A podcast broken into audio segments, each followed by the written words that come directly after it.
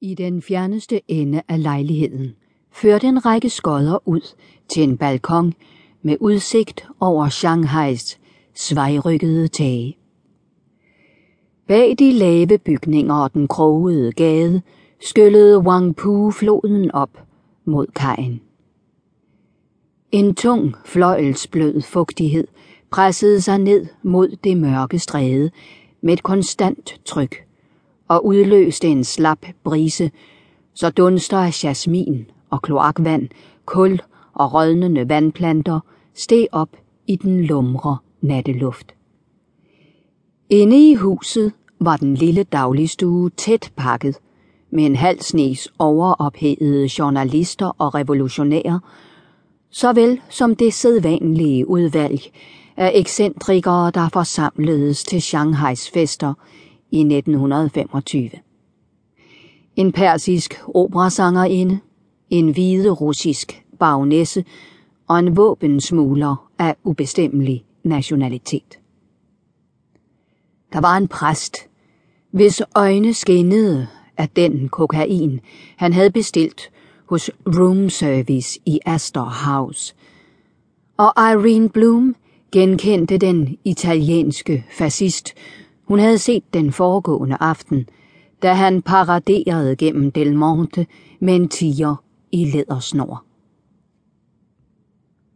Folk fra Shanghai havde aldrig brug for en undskyldning for at samles. Men i aften havde de en.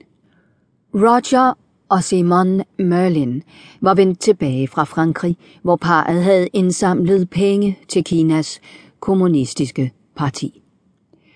Parret var forsinket, og en restløshed, som den Irene følte, bredte sig blandt gæsterne. Hun hørte den italienske fascist beklage sig. Fandens varmt! Hvilket fik den persiske operasangerinde til at udbryde. Været driver en til vanvid. Har du hørt om den argentinske ballerina, som blev taget på fersk gerning, da hun stjal krydderier på det kinesiske marked? Hun går kun i Coco Chanel. Hver gang gadesælgeren vendte ryggen til, stak hun en smule safran i lommen. Hun sværger på, at hun ikke aner, hvorfor hun gjorde det. Hun insisterer på, at heden må have gjort hende sindsforstyrret. Det kunne Irene godt forstå.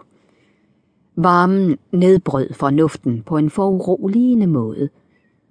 Hun havde kun været i Shanghai i en uge, men hver dag ved middagstid, når solen stod højt på himlen og brændte ned over byen, var hun allerede begyndt at forestille sig de mest særprægede impulshandlinger. At hun stak en ritschaufører ned med sin pennekniv, eller at hun skubbede en af de spagfærdige stuepiger ned ad bagtrappen på hotellet. Hun fulgte naturligvis ikke disse pludselige indskydelser, men de nagede hende og fremkaldte en ophedet følelse af uro, der var mere intens end nogensinde i aften. Hun havde ikke regnet med at skulle vente en uge på at mødes med Simon Merlin, og hun var anspændt af den lange ventetid. Hun holdt uafbrudt øje med døren, og da hun ikke kunne koncentrere sig om samtalen, smuttede hun ud på balkongen, hvor hun lænede sig op af rækværket, frigjorde sin kjole fra huden og nød at slippe væk fra den beklumrede stue.